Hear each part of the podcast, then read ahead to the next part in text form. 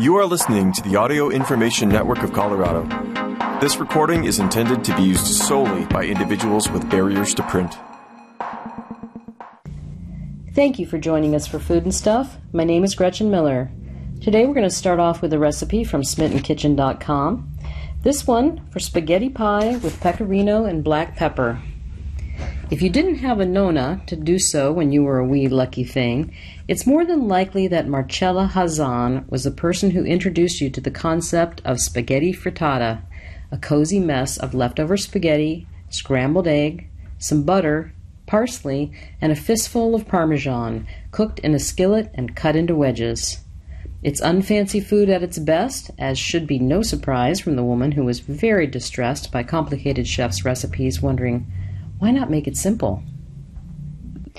So when I first saw Food and Wine's cacio a pepe pasta pie on Pinterest earlier this month, as one does, my first thought was, oh, so impossible to achieve outside a food styling studio pretty. Because, I mean, look at it.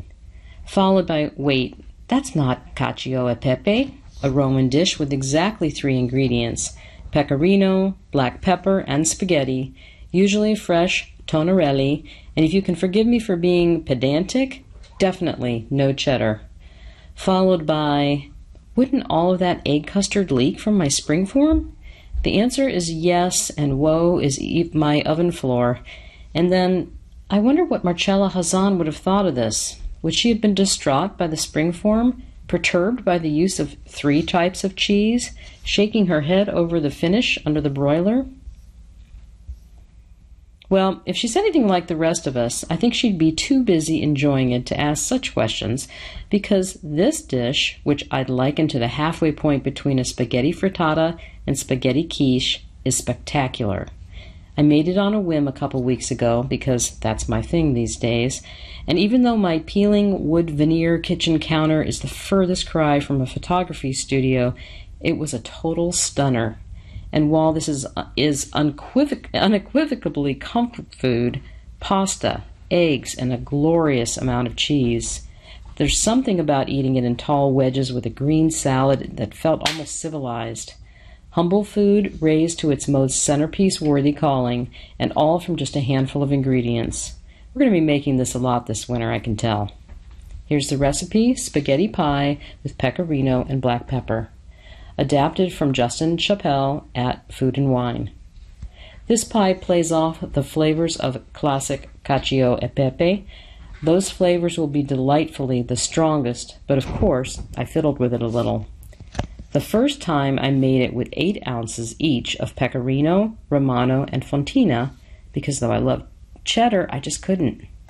And the second time I made with less of each, which was a mistake, and because I've become that person, the kind of person that needs to see some green before I can allow something to become a regular meal, I added about a cup of blanched and finely chopped broccoli rabe, which was not.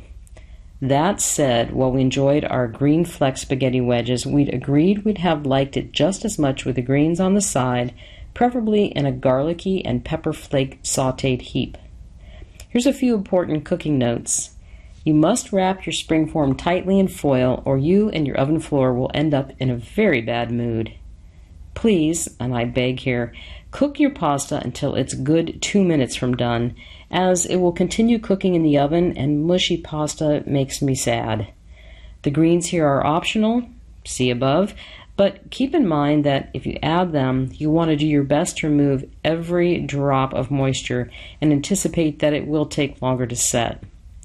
Finally, to me, good aged pecorino, usually sold with a black rind, makes all the difference here in providing a salty, funky kick. You can use Parmesan if it's all you've got, but you might find that you need more salt if you do. You'll need butter for greasing the spring form, one half pound of broccoli rabe, toughest stem saved for another use, chopped into few inch segments, it's optional, one pound of dried spaghetti, one and a half cups milk, three large eggs lightly beaten, two to three teaspoons of ground black pepper, two to three teaspoons of, or excuse me, two teaspoons of coarse or kosher salt, eight ounces of aged pecorino cheese, finely grated and divided, and eight ounces of fontina cheese, grated and divided. You're going to heat your oven to 425 degrees, butter a 9 inch springform pan, and this is very important. Wrap the outside of the springform, focusing on the places where the ring meets the base tightly in aluminum foil, and then set aside. Bring a large pot of well salted water to a boil, and if using broccoli rabe, add it to the pot and boil for one to two minutes until it has some give and then fish it out with a large slotted spoon and drain it well and set aside. Add spaghetti to boiling water and cook until, this is also important, two minutes shy of done, so very al dente, as the spaghetti will continue cooking in the oven. Drain well and let it cool slightly. If using broccoli rabe, um, wring all the extra moisture out of it and blot greens on paper towels to be extra careful. Mince the rabe into very small bits. You'll have about one cup total. In a large bowl, whisk the eggs and the milk together with salt and pepper. Stir in all but one half cup of each and chopped rabe if you're using. Add spaghetti and toss to coat. Pour into prepared springform and sprinkle remaining cheese on top. Bake for 35 to 40 minutes without greens and up to 15 minutes more with greens as they add moisture too, until the cheese is melted and bubbling and a knife inserted into the center of the pie and turned slightly will not release any loose egg batter into the center. If the top of your pie browns too quickly before the center is set, cover it with foil for the remaining cooking time. Turn on your oven's broiler and broil the pie a few inches from the heat for two to three minutes until browned on top. Cut along the springform ring to loosen, then remove the ring. Run a spatula underneath the pie to loosen the base and slide onto a serving plate and cut into wedges. Next recipe from smittenkitchen.com is for my favorite buttermilk biscuits. Sometimes the simplest recipes are the best. I won't lie, I generally feel, being a Jewish kid from suburban New Jersey, about the least qualified person on earth to talk about biscuits. My grandmother didn't make biscuits. I am almost certainly the first person in my family to keep my fridge regularly stocked with buttermilk. And growing up, our breakfast spreads were a rotation of Thomas English muffins, bagels, and maybe corn, blueberry, or bran muffin. So it's not like I have a deep well of biscuit nostalgia to tap into when I decide on a whim that with our mornings slicked with heavy snow, what we really need is freshly baked biscuits. Odds are, however, you make your biscuits, you make you're making them wrong. Either the flour isn't right, all purpose when it should be white lily or cake flour or something equally delicate. The leavener is unacceptable. It's commercial baking powder instead of homemade blend of baking soda and cream of tartar, or you choose the wrong fat shortening instead of lard, lard instead of shortening, butter instead of shortening or lard, you pulsed your fat into the flour instead of rubbed, or you beat instead of rolled, or you dropped instead of cut, or you used a cookie cutter gasp instead of a juice glass. I'm totally cool with this. I make my biscuits wrong too. Even by my own standards, there's a general formula I associate with most biscuit recipes roughly 2 cups of flour to 5 tablespoons of fat, and 1 cup of milk, or sometimes 2 and a quarter cups to 6 tablespoons and 3 quarters cup. But de- despite my every effort to love the results of this formula above all else, I failed and reverted to a random version I've been making from a diner in Colorado that I found in Bon Appetit in 2000, nearly as far from known biscuit country as one can roam. Its formula, with two leaveners, buttermilk instead of milk, and a much higher proportion of butter, isn't even close to the classic, and it's not even a little sorry. Because they are awesome. I mean, every time I make them, I too am confused as to how I became someone who knew my way around a biscuit. It's not in my bones, it's not in my history yet, and it's just so it must be this recipe, which is the best part, and that means they can be yours this weekend too. Here's the recipe for my favorite buttermilk biscuits, adapted from Dot's Diner in Boulder via Bon Appetit. I shared these on the site way back in its youth in 2007, but I'd adapted them as chive biscuits and it was buried in a post without any photos of their deliciousness. They never got the spotlight that they deserved. These can be adapted in a lot of ways. You can use unleavened cake flour for a more delicate biscuit, add herbs or little grated cheese for a different flavor profile, and the sugar can be dialed up or down. The original calls for one and a half tablespoons, but I use as little as two teaspoons when I want a savory biscuit. You can make your own buttermilk, like so, and there's a link at smittenkitchen.com, or whisk together yogurt or sour cream and milk for a similar effect. They can be dropped from a spoon or cut into shapes. The original recipe has a larger yield, 12 standard, but for our weekend needs, I've taken to scaling it to three quarters of its original volume, which will, will yield six very large breakfast biscuits. Think egg sandwich and then invite me over, please. Or nine standard ones, the kind you'd serve alongside of other things, although they will be totally unapologetically hog the spotlight. You're going to need two and a half cups of all purpose flour, two teaspoons to one and a half tablespoons of sugar to taste 1 tablespoon of baking powder, 3 quarters teaspoon of table salt, 3 quarters teaspoon of baking soda, 9 tablespoons of chilled unsalted butter cut into small chunks, 3 quarters cup of buttermilk. You're going to heat your oven to 400 degrees Fahrenheit and cover the baking sheet with parchment paper. paper. Whisk flour, sugar, baking powder, salt, and baking soda in a large, wide bowl. Using fingertips or a pastry blender, Work butter into dry ingredients until the mixture resembles a coarse meal. Add buttermilk and stir until large, craggy clumps form. Reach hands into the bowl and knead mixture briefly until it just holds together. To form the biscuit rounds, you're going to transfer your dough to a floured counter and pat out until one half to three quarters inch thick. Uh, err on the thin side if you're uncertain, as the tall ones will literally rise and then tip over like mine did as the day that I photographed these. Using a round cutter, 2 inches for regular size biscuits or 3 inches for the monstrous ones shown above, you're going to press straight down. Twisting produces less layered sides and transfer the rounds to prepared sheet, spacing 2 inches apart. To make drop biscuits, you'll drop 1 quarter cup spoonfuls onto the baking sheet, spacing 2 inches apart. For both methods, you're going to bake until the biscuits are golden brown on top, about 12 to 15 minutes. Cool slightly, then serve warm with butter, jam, eggs, bacon, sausage, and gravy, or any combination thereof. Happy weekend. As far as doing ahead, biscuits are best freshly baked. When I want to plan ahead, I make the biscuit dough and form the individual biscuits, and then I freeze them until needed. They can be baked directly from the freezer and will just need a couple more minutes of baking time. Next recipe savory baked feta.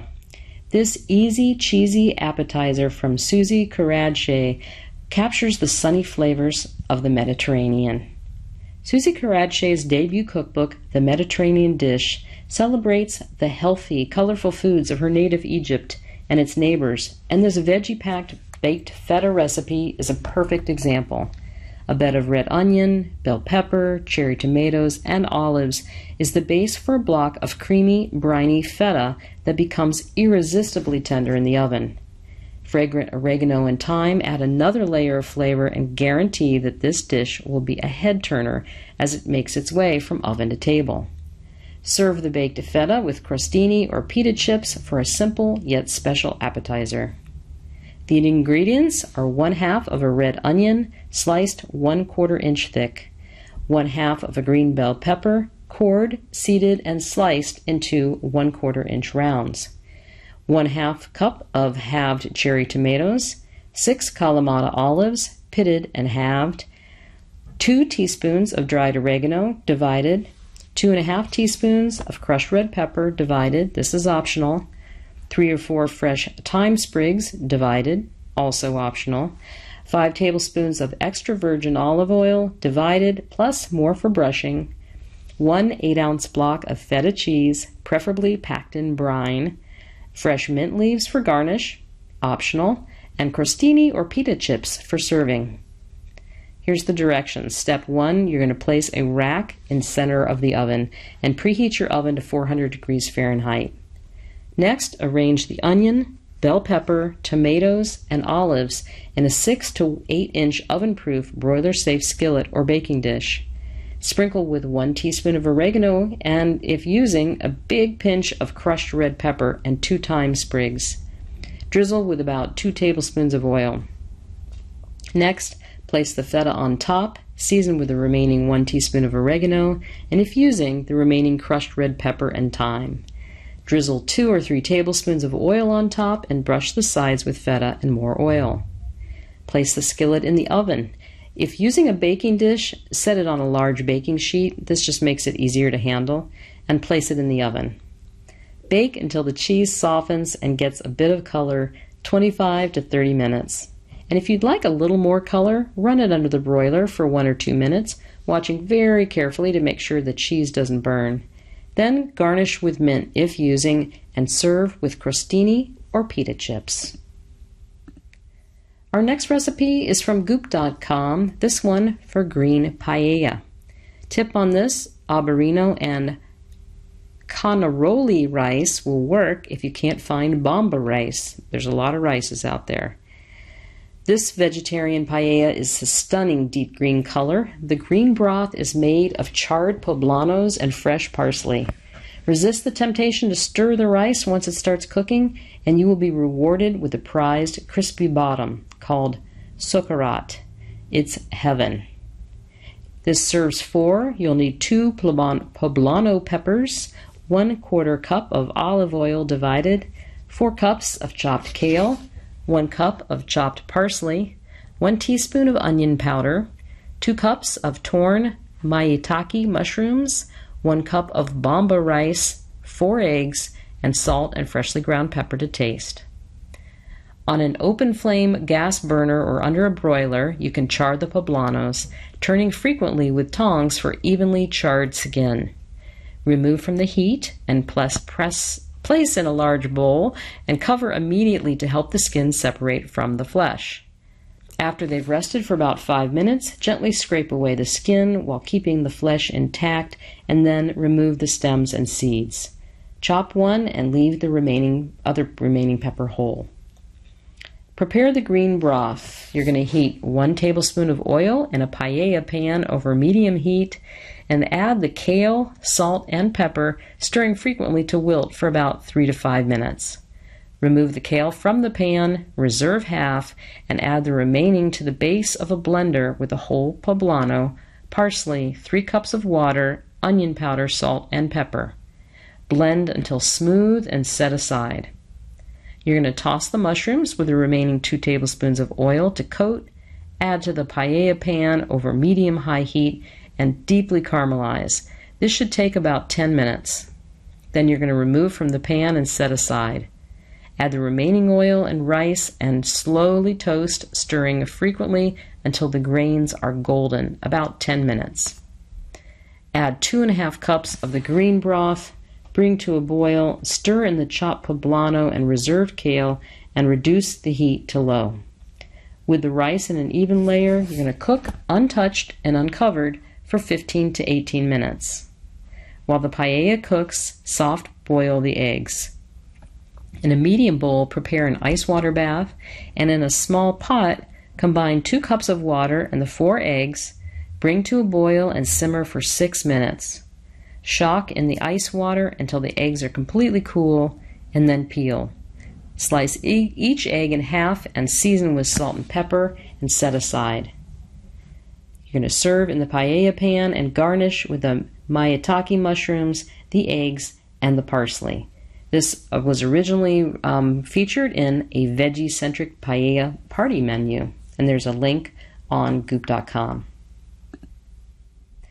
Next, we've got a recipe for American goulash. American goulash, also known as old fashioned goulash, is the perfect economical family meal. The pasta cooks right in the sauce, so this satisfying dish can cook in just one pot. One of my favorites. The active time for this is 25 minutes, the total time is 30 minutes, and it serves four. How we made American goulash healthy. Well, to help keep saturated fat in check, we use lean ground beef. Look for beef that's at least 90% lean or leaner. We reduce sodium by calling for no salt added tomato products and reduced sodium broth. And to get an added boost of fiber, we use whole wheat macaroni. The mildly nutty flavor of the pasta blends in well with the big flavors from the beef, onions, and tomatoes. So, what is goulash? Originating in Hungary, goulash is a soup or stew that features potatoes and or other root vegetables, stew beef, and plenty of paprika. It cooks slowly, allowing the beef to tenderize and rich, deep flavors to de- develop. American goulash draws inspiration from the original dish, but is less like stew and more like a one pot meal. It features ground beef, pasta, usually macaroni, and tomatoes. Unlike the Hungarian goulash, American goulash cooks quickly, making it a great family friendly option for weeknights. And both types of goulash feature the addition of paprika for spice and warmth. How to make American goulash ahead. You can make the entire recipe from start to finish up to two days ahead, and then store in the refrigerator and reheat before serving. The ingredients are 1 tablespoon of extra virgin olive oil, 1 and a cups of chopped onion, 1 pound of lean ground beef, 2 large cloves of garlic, minced, 2 teaspoons of paprika, 1 teaspoon of Italian seasoning, 1 teaspoon salt, 1 quarter teaspoon of ground pepper, 1 14 ounce can of no salt added diced tomatoes, undrained, 1 8 ounce can of no salt added tomato sauce, 1 cup of low sodium beef or chicken broth, and one and a half, uh, one and a quarter cups of whole wheat elbow macaroni. Two tablespoons of grated Parmesan cheese. You're going to heat the oil in a large saucepan over medium high heat. Add the onion and beef. Cook, breaking up the meat with a wooden spoon until no longer pink, about five minutes. You're going to add garlic, paprika, Italian seasoning, salt, and pepper. Cook stirring for about one minute. Stir in the tomatoes and their juices, tomato sauce, and broth. Bring to a boil and reduce the heat to medium low. Cover and cook for five minutes. Add macaroni and cook, uncovered, stirring occasionally until tender, six to nine minutes. Remove from the heat and let stand for five minutes before serving and sprinkle with Parmesan if desired. We're going to end with a recipe from Goop.com for avocado tahini dip. This guacamole hummus hybrid is a super savory, satisfying dip. You can serve it alongside your favorite crudité and some grain free crackers. Tip on this like guac, this can turn brown when exposed to air, so cover it tightly and use a layer of plastic wrap to protect the service. This makes about two cups. You'll need two large avocados, one quarter cup plus one tablespoon of tahini, 2 cloves of garlic, juice of 1 and a half lemons, just shy of 1 quarter cup, kosher salt to taste. You're going to combine the avocados, tahini, garlic, and lemon juice in a food processor. Blend for a couple of minutes until well combined and smooth. The texture should be like a thick frosting, dense and slightly fluffy at the same time. Add water a tablespoon at a time until you reach your desired consistency Taste and salt as needed, and serve with crudité or crackers. Thank you for joining us for Food and Stuff. My name is Gretchen Miller. If you enjoyed this program, please register for our free services at www.aincolorado.org or by calling 303 786 7777.